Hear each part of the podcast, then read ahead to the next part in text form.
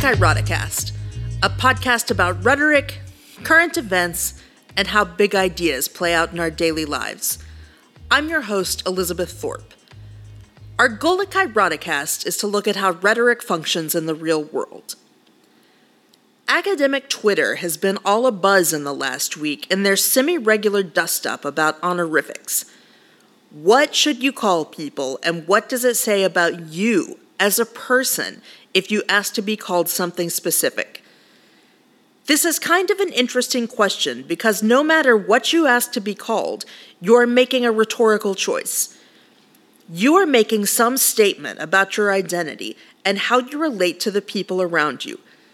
So I thought it would be interesting to take a look at some of these choices and consider why people get so up in arms about them. First, some people choose to go by their first names. No honorific, just a name. This is the most collegial and congenial way to tell people to address you. It implies friendliness, openness, and indicates that you see everybody as a peer. There's no sense of superiority. It's also totally informal. This is casual and lets people know you are approachable and you don't stand on formality or regulation. It's appropriate for friends, to be sure. It's probably appropriate for coworkers. There is a debate as to whether it is appropriate for professors and students, but we'll get to that in a minute. Some people also go by just their last name and not their first. There's no real difference in formality or approachability in this, though some may see this as somehow sportier or more masculine way of referring to somebody. That is, however, not at all universal. Some people just have really great last names and they are easy to say. Then there is Mr. Mr. in America is a title used before a surname or full name to address or refer to a man without a higher or honorific or professional title.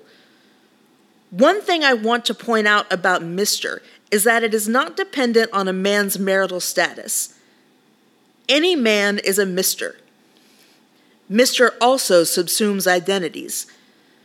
Many women know the feeling of having letters addressed to Mr. and Mrs. John Smith because the Mr. in a couple's title is considered so much higher and more valuable than the Mrs. When somebody insists on being called Mr. So and so, they are insisting on a certain amount of formality and respect. Mr. implies authority, perhaps some experience, and indicates the formality of the situation.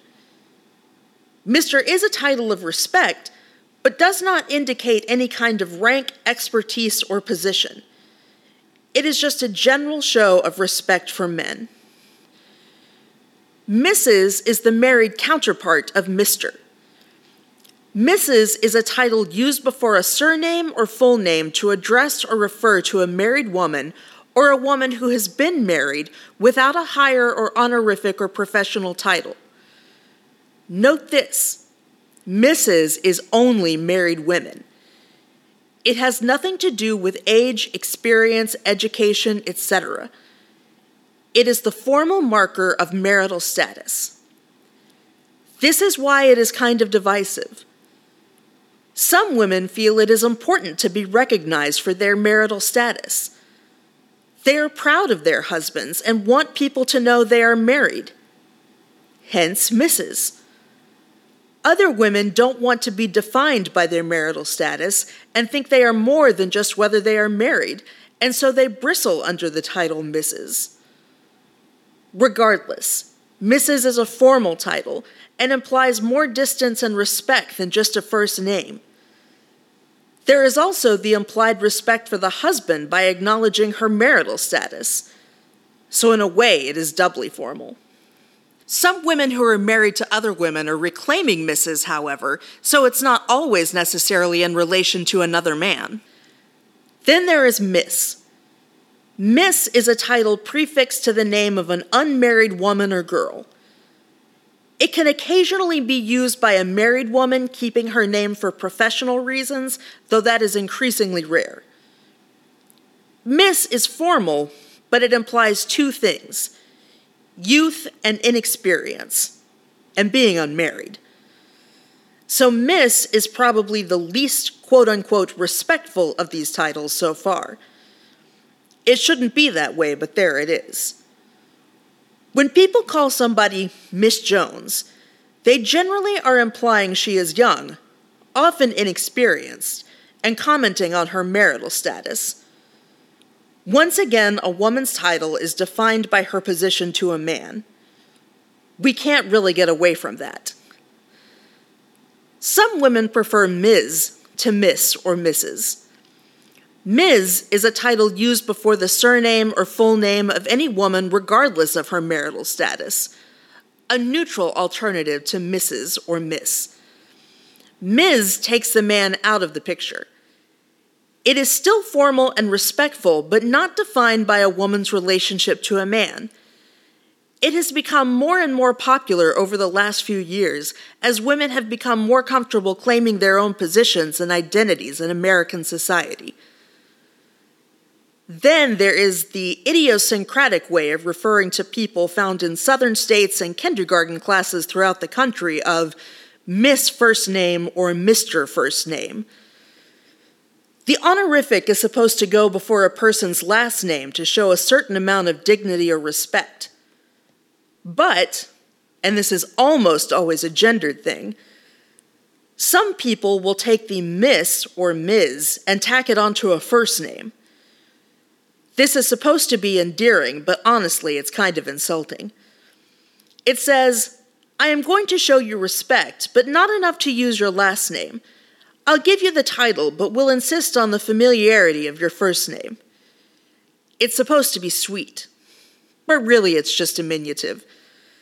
That's why it is generally used by small children and grown ups who think they are being cute but are actually being really dismissive. It's the trappings of formality without the substance of it.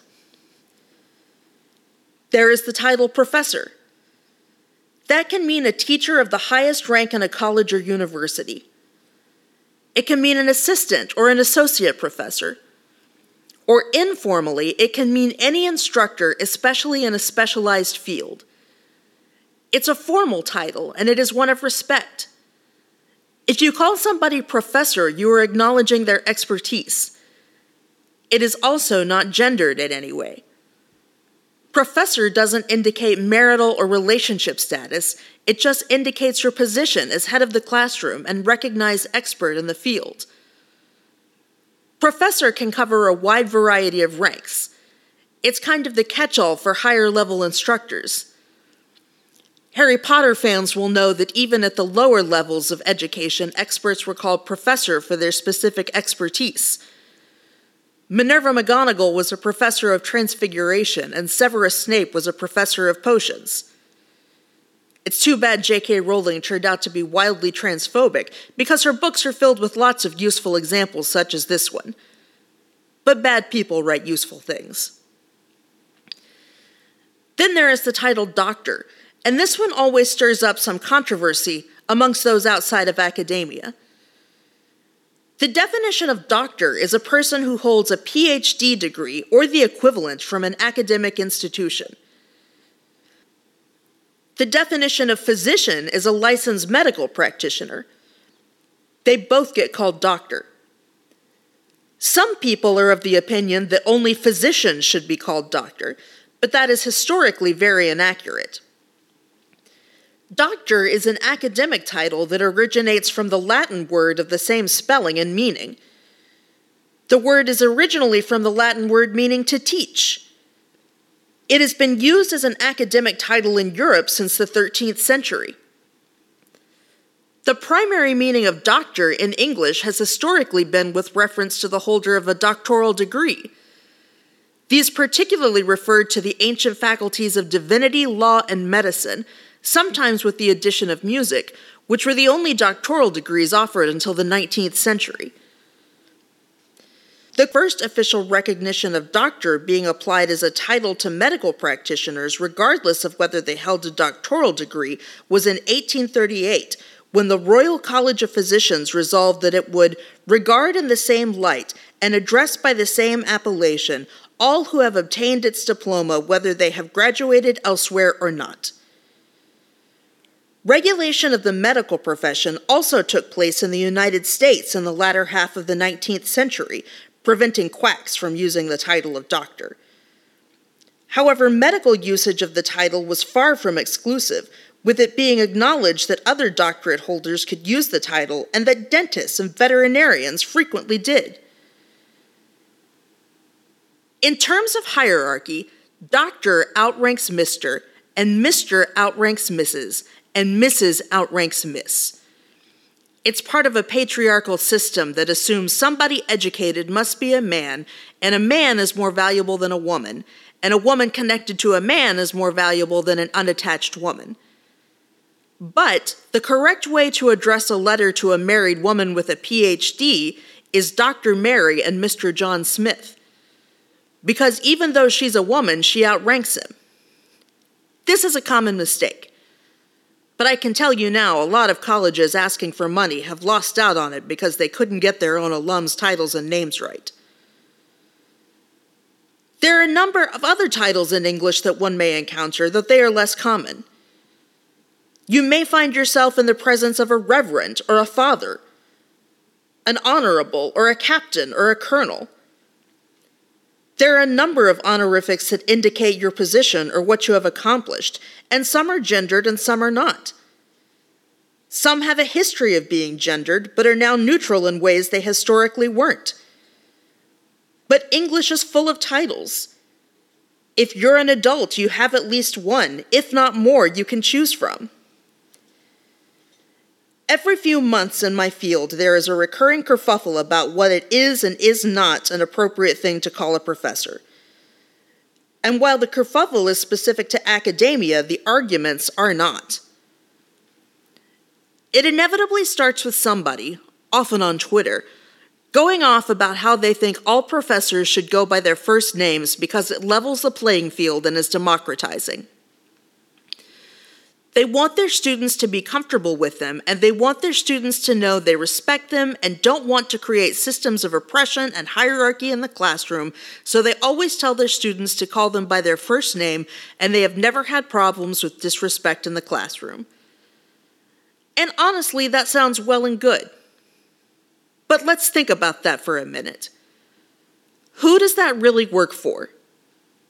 Sure, it works for the students Students have a way they can feel like they are on equal footing with their professors. But there is an assumption at work there. The idea is that by calling the professor by their first name, the professor has somehow lowered their status. That assumes that the student saw the professor as somebody with a higher status than them to begin with. That means that the professor was protected by institutional powers and structures to begin with. What about people who aren't protected by those institutional powers and structures? Women and black people and people of color don't have the systemic power behind them that some other people do. Many people do not automatically assume their status is higher than themselves. Women, black people, people of color, LGBTQ people, or disabled people don't walk in with status. So they have to be very careful about making moves to remove markers of professionalism, expertise, or status. If those things are not necessarily assumed, they might need to be stated. So, for some people, it is necessary to keep a title like doctor or professor or reverend or honorable. People in academia know this story too well. Male professors may get to go by their first names, or by Dr. So and so. Or often students will call them professor. Rarely does a male professor get called Mr., except by students who are completely unfamiliar with college and what a professor is. But women in the professoriate get called Mrs. all the time. It seems to be the default, it is so strange to students to think of a woman as an expert or an authority that they automatically shift into titles that define her by her marital status. This isn't an accident. It's an expression of the incredulity that a woman can be the same kind of expert as a man. So for a man, it's one thing to say, call me by my first name. He's not fighting the assumption that his value is because he belongs to another man. For a woman or for any other marginalized person, the assumption is that they can't be authoritative. So those titles and honorifics are a specific reminder that they deserve someone's respect. The question of when to use titles is a whole other ball of wax. I know some people who insist on doctor anytime anyone uses an honorific because they worked hard for that title and they think they deserve to be recognized for it. I only use it in professional settings because it is my professional title. But honestly, I still cringe a little anytime I get addressed or called Mrs. Some women and people of color like to go by their first names in all situations because they dislike formality. Some men insist on formality and prefer honorifics in most of their lives. The thing is, there's no hard and fast rule.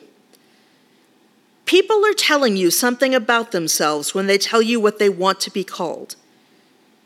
If they insist on a title, they want you to know this is a formal atmosphere and they want you to acknowledge their position. If they go by their first name, they want it to be a casual atmosphere. But people get to make that call for themselves. If a person invites you to call them by their first name, by all means, call them by their first name. But if somebody introduces themselves as Ms. So and so, or Dr. So and so, or Reverend so and so, that's what you call them. Because they're telling you something about themselves, about how they relate to you and the rest of the world, about how they fit into it. Look, this isn't hard. People construct identities for themselves. And when they tell you their names, they're telling you something about that identity. An honorific is part of that identity. It's not up to us to tell people how to manage their identities or to tell them how to relate to the world. It's up to us to respect their choices. If that's hard for you, that's more a comment on your lack of respect than anybody else's attitude. So if your boss wants to go by her first name, that's great. If your priest insists on Father Robinson, that's up to him. If your father in law still insists on being called Mr. Jones after 10 years of marriage, that tells you everything you need to know about that relationship. Good luck to you. But don't tell people they're arrogant for wanting to go by a title. Did they earn that title? Then it's theirs to use. And they may have good reasons for wanting to use it that you can't really understand because of your position. And to be frank, your insistence on using first names may well be undermining a lot of hard work that other people are putting in, so maybe keep it to yourself. What we call ourselves matters. It's a rhetorical choice and it helps construct and define our identities. It's not up to anyone to police that. So claim your title. You've earned it. Just as a closing thought, we know titles differ from country to country. So if you have a comment you'd like to make based on where you're from, or a clarification you'd like to make about your particular area, drop a comment on our website or shoot us a tweet.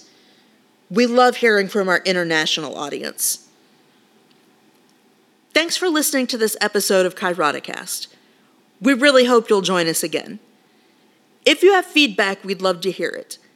If you have questions, we'll try to answer them. If you have issues you'd like us to address, send them our way and we'll do our best to get to them. Make sure to subscribe or leave a review. Email us at elizabeth at kairoticast.com. That's K A I R O T I C A S T. And we look forward to seeing you next week.